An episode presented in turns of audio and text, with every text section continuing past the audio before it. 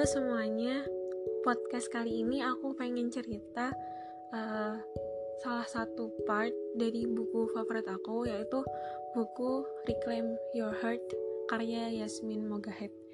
Judulnya itu uh, di part ini uh, aku tulis mengapa harus saling meninggalkan. Kalau mau baca tulisanku bisa banget uh, cek di blog aku yaitu sabilarahmau.wordpress.com gitu. Jadi uh, di sini aku mau sedikit cerita aja gitu tentang uh, mengapa orang-orang saling meninggalkan.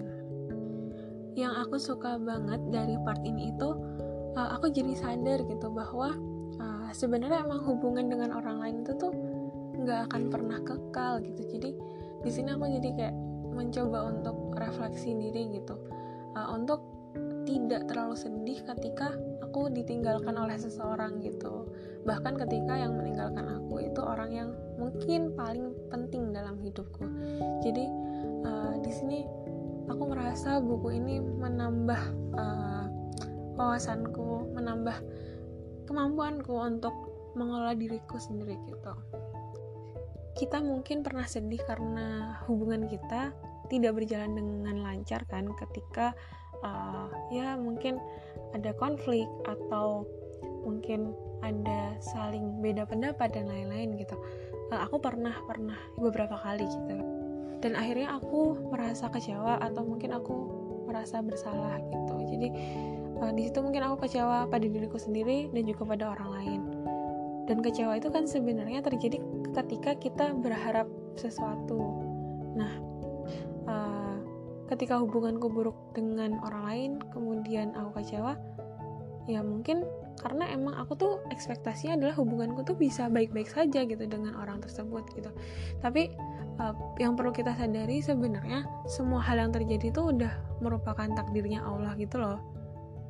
Jadi yang harus kita pahami adalah semua yang terjadi itu memang sudah ditentukan gitu pun ketika kita berkonflik dengan orang lain gitu. Uh, di sini uh, seharusnya yang jadi sandaran dari semua hal dalam hidup kita itu yaitu Allah gitu. Jangan sampai kita berharap lebih kepada manusia gitu. Hanya ada satu hubungan yang menentukan nilai diri kita dan hanya ada satu sumber bagi kita untuk mencapai kebahagiaan dan keselamatan tertinggi.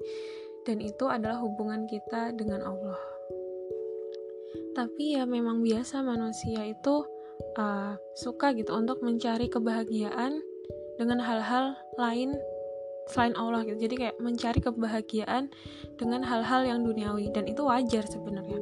Mungkin uh, ada orang-orang yang mencari kebahagiaannya lewat kekayaan, ada yang mencari kebahagiaan lewat jabatan dan ada pula yang mencari kebahagiaan dalam hubungan antar manusia.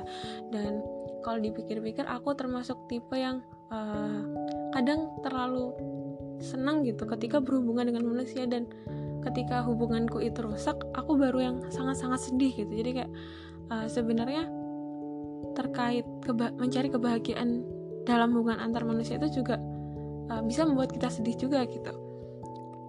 Dan ketika ada orang yang bertanya mengapa orang-orang saling meninggalkan uh, ya karena memang itu adalah sebuah keniscayaan gitu karena kita sekarang masih di dunia.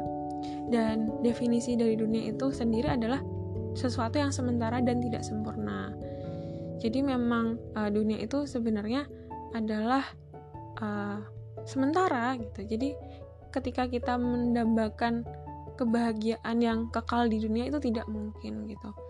Dan sebenarnya di dunia itu uh, segala sesuatunya pasti punya maksud dan tujuan Mungkin kekecewaan kita adalah suatu pertanda atau sebuah pengingat bagi diri kita ketika ada sesuatu yang salah dari diri kita.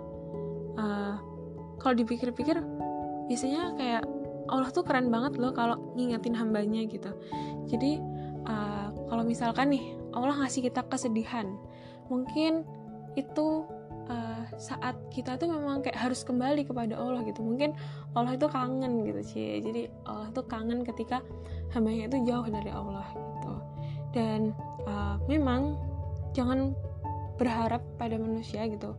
Lebih baik berharap kepada Allah. Uh, hubungan kita, hubungan antara manusia pun itu juga tidak terlepas dari hubungan kita dengan Allah. Jadi uh, kita coba untuk terus-menerus memohon kebaikan kepada Allah karena hanya Allah lah sang pemilik hati gitu. Jadi uh, ayo kita memohon hal-hal yang baik dalam setiap hubungan kita dengan orang lain gitu.